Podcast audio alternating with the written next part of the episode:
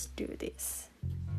Hai teman-teman, kembali lagi di podcastku. Anjay, gila udah dua bulan sih, kayak dua bulan ya gak upload podcast. Sorry banget karena aku tuh lagi bingung banget ya mau bikin podcast apa dan sama siapa gitu, tuh masih bingung. Dan aku tuh selalu insecure, kayak takut kalian udah bosen, takut kalian ah pembahasannya gini-gini mulu, ah males gitu.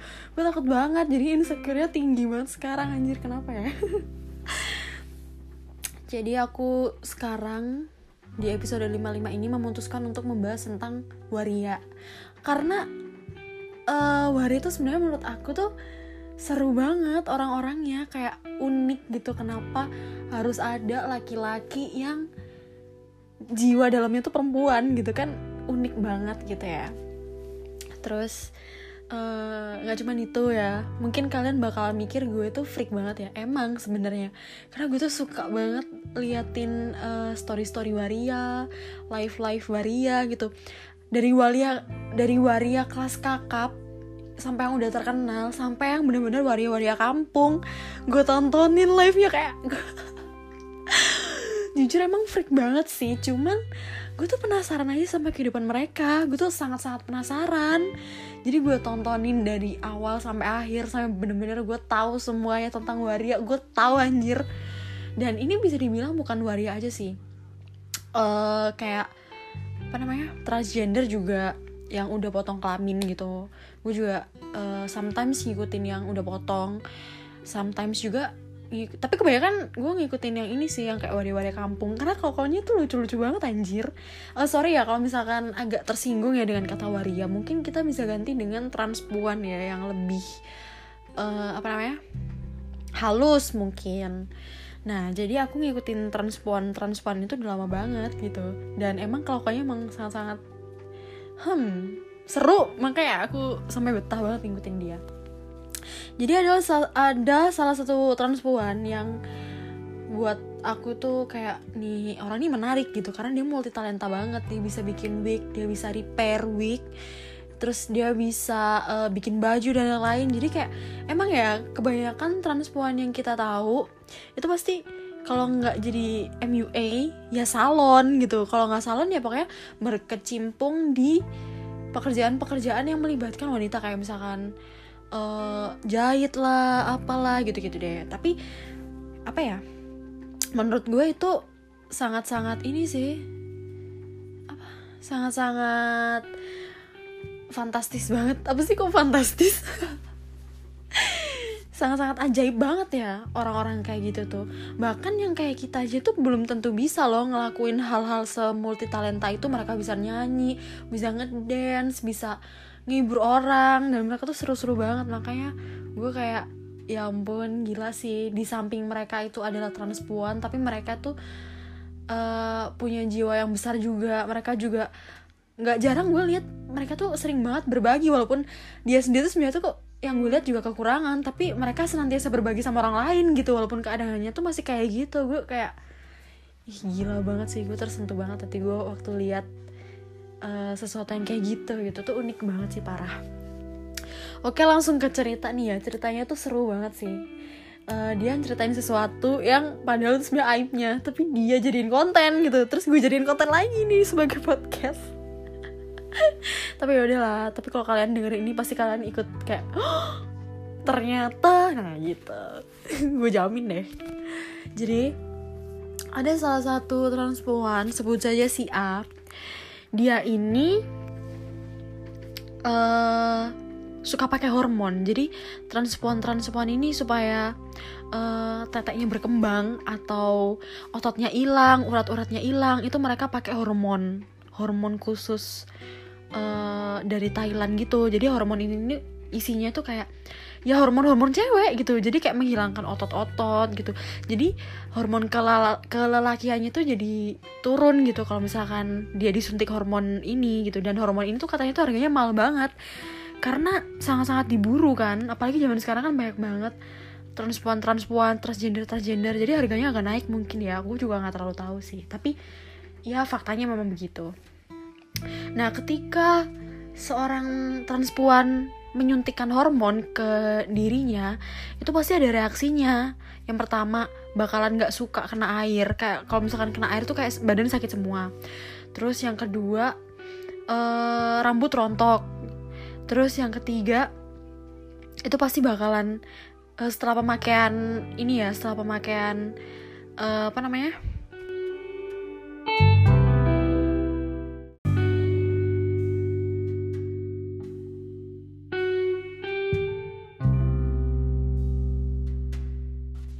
Hormon itu uh, dua tiga hari itu pasti akan merasakan gairah-gairah seks yang meningkat gitu.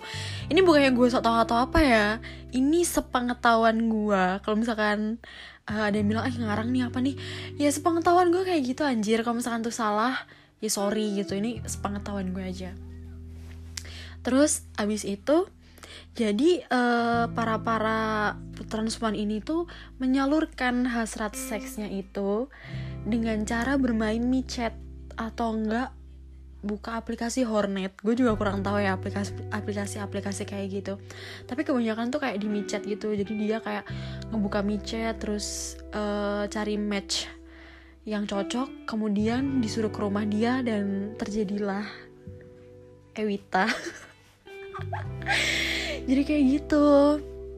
Dan ada salah satu cerita seksnya waria itu yang menurut gue ya agak-agak jorok sih, cuman ya mungkin kalian kalau mau denger dengerin aja ya, kalau misalkan nggak enak ya ya udah gue ceritain deh. Jadi uh, si transpuan ini setelah match di micet, si cowoknya tuh disuruh langsung datang ke rumahnya dia. Oke, langsung datang kan ke rumahnya. Kemudian langsung lah tuh kayak ya kalian tahu lah foreplay. Foreplaynya kayak foreplay biasa. Terus waktu dimasukin itu kan lewat belakang ya, sorry kak.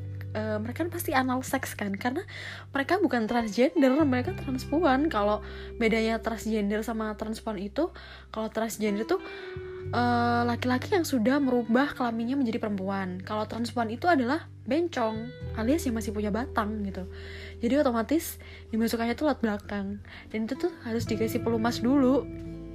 Entah, aduh jorok banget, entah itu pakai ludah atau pakai lubrikan. Eh lubrikan atau lu, lubrik, lubrikan ya, nggak tahu deh, itu kayak pelumas untuk seks gitu lah. Dan itu tuh dimasukin gitu kan. Dan gue herannya gini. Gue ngakak, kenapa bisa masuk sih, kayak itu kan sempit ya, kayak uh bisa masuk gitu. Terus habis itu nggak uh, jarang transpuan itu waktu sorry waktu nge-seks itu keluar tainya. Kalian jangan jangan gimana gitu ya, ini gue juga geli banget sebenarnya ceritanya, cuman nggak jarang kayak gitu, apalagi yang masih newbie gitu pasti keluar tainya gitu. Dan ada cara-cara supaya anal seks itu nggak keluar tainya waktu ngeseks. Jadi caranya itu jangan makan tiga jam sebelum ngeseks.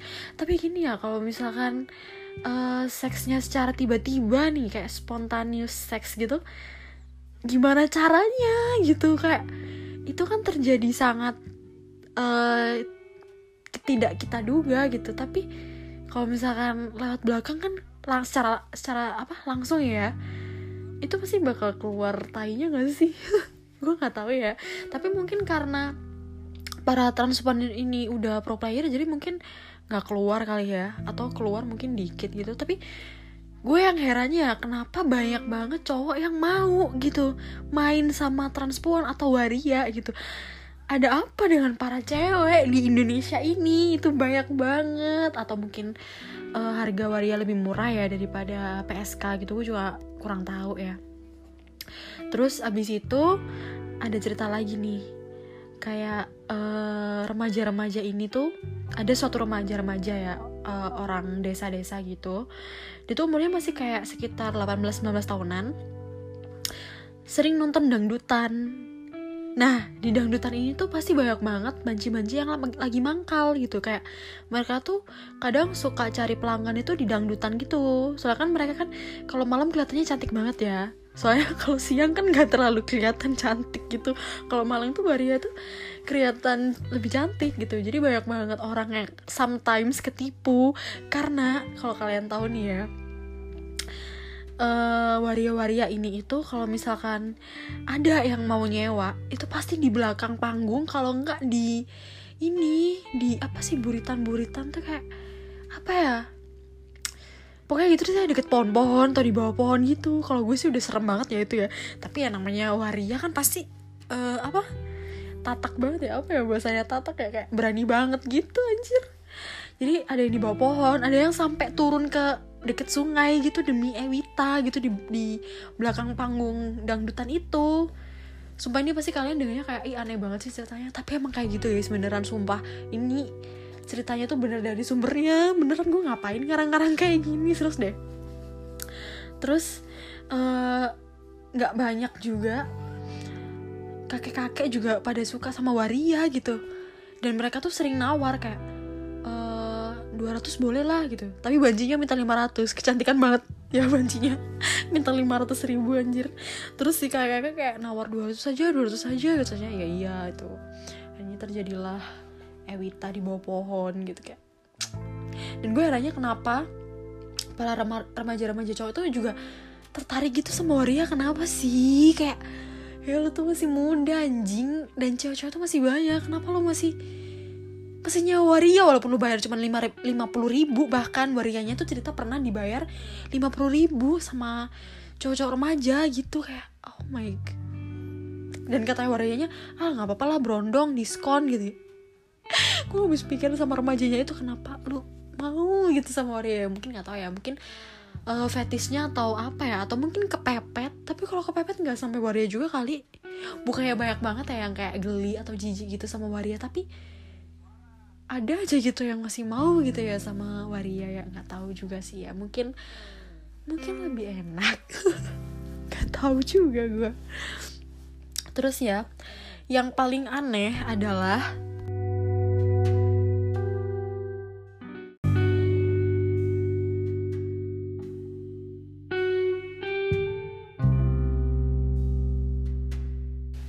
cara mereka menyembunyikan titik waktu berpakaian ketat gitu.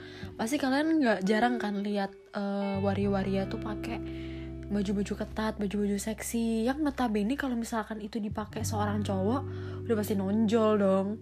Tapi banyak banget cara-cara mereka untuk menyembunyikan titik gitu. Maksudnya benjolan titik gitu. Yang pertama itu ada dilipat ke bawah gitu. Itu terus pakai softtek, jadi kayak dilipat ke bawah gitu kan, terus dipakein softtek gitu, baru pakai celana dalam. Terus ada juga yang uh, pakai celana bal- pakai celana dalam yang double-double, bahkan ada yang sampai empat lapis, jadi supaya nggak kelihatan gitu. Terus ada juga yang kan ada juga banci yang nggak punya tete. Biasanya banci-banci yang punya tete itu udah sekelas banci-banci yang uh, apa lumayan kaya gitu. Tapi mungkin banci-banci uh, kayak banci-banci kampung gitu, mereka tuh pakai ini B H-nya tuh double-double. Kayak misalkan mau ke dangdutan nih, mau cari mangsa gitu, dia pasti pakai empat sampai lima lapis B H-nya biar kelihatan gede dan uh, ada gitu, padahal sebenarnya nggak punya gitu. Dan mereka mensiasati itu karena kan mereka merasa dirinya perempuan ya, jadi pakai B H, pakai g-string, atau pakai kalau malam tuh pakai apa namanya lingerie gitu. Tapi ya tergantung orang sih ya. Kalau misalkan ada yang suka ngewe sama banci, ada yang suka ngewe sama cewek gitu. Gue yang nggak habis pikir tuh ada gitu. Apalagi kalau misalkan anak-anak seumuran kita ya, kayak A B G seumuran kita yang lagi yang lagi apa ya, kayak cewek tuh banyak-banyak yang cantik. Gue bisa milih, gue bisa jadi fuckboy, gue bisa dapetin semua cewek. Tapi kenapa ketika lihat banci tertarik terus kayak tertantang buat nyoba? Itu kayak sakit jiwa sih lo anjir. Tapi pasti ada loh orang yang kayak gitu. Gue heran banget sumpah. Tapi ya mungkin fetish masing-masing ya, atau enggak ya kayak ngobatin rasa penasaran aja gak sih? Kayak gimana sih rasanya main sama bencong, apalagi bencongnya sekarang cantik-cantik ya, gila zaman sekarang gitu, gila. Apalagi transgender transgender tuh mukanya udah pada kayak cewek. udah nggak kelihatan kalau itu cowok, udah nggak kelihatan kalau dia tuh adalah transgender, dan casingnya bener-bener kayak cewek anjir, dan lo nggak bakal bisa bedain cuy. Gila, gue aja banyak lo ketipu kayak di sosial media, gila dia cantik banget ya gitu, eh ternyata gue tahu dia waktu ngomong suaranya kok berat, ternyata dia transgender. Gue banyak banget ketipu kayak gitu, gue yang cewek ketipu anjir, apalagi yang cowok ngeliat yang bening dikit aja udah melerek motanya anjir. Duh, sangat-sangat ini ya, sangat-sangat heboh ya kalau misalkan ngebahas tentang uh, transgender atau transpuan nih, karena banyak banget kejadian-kejadian lucu gitu yang gue denger dari cerita-cerita transgender ini. Mungkin kalau misalkan kalian mau denger nih ya, karena sedikit jorok anjir, tapi kan kalian suka yang jorok-jorok kan. Kalau kalian suka ya kalian tinggal komen di Instagram ya podcastku ya, bilang mau part dua, nanti bakalan aku bikinin yang full cerita dari A sampai Z. Aku bakalan cerita tentang cara seksnya atau variasi seksnya waria tuh. Gue tahu anjing, freak banget kan gue. Gue tahu sumpah. Kalau misalkan kalian pengen tahu juga dan pengen aku cerita, silakan komen ya, atau enggak kalian D M di Instagram aku juga bisa. Gitu guys, jadi itu sedikit banyak yang aku ceritain tentang waria-waria yang aku tahu dan yang aku ikutin ya. Sebenarnya banyak banget loh ceritanya, tapi kayak episode kali ini cukup sampai di sini aja ya. Kalian jangan kecewa dong. Nanti aku bikin lagi deh kalau misalkan kalian mau ya. Oke, okay, kalau misalkan ada pertanyaan atau apa, kalian bisa langsung follow Instagram at podcastku, atau misalkan kalian lagi dengerin ini, kalian bisa screenshot dan tag Instagram aku at yunita underscore siregar underscore, dan tag Instagram at podcastku underscore, pasti bakalan aku repost. Oke okay, teman-teman, thank you buat hari ini, thank you buat episode kali ini, semoga kalian suka dan terhibur. Sorry banget ya untuk pengundur-unduran episode mungkin beberapa hari ke depan, karena aku takut ngecewain kalian, episode udah gak seru atau kayak gimana ya. Aku banyak omong deh, ngentot dah. Oke deh, bye teman-teman.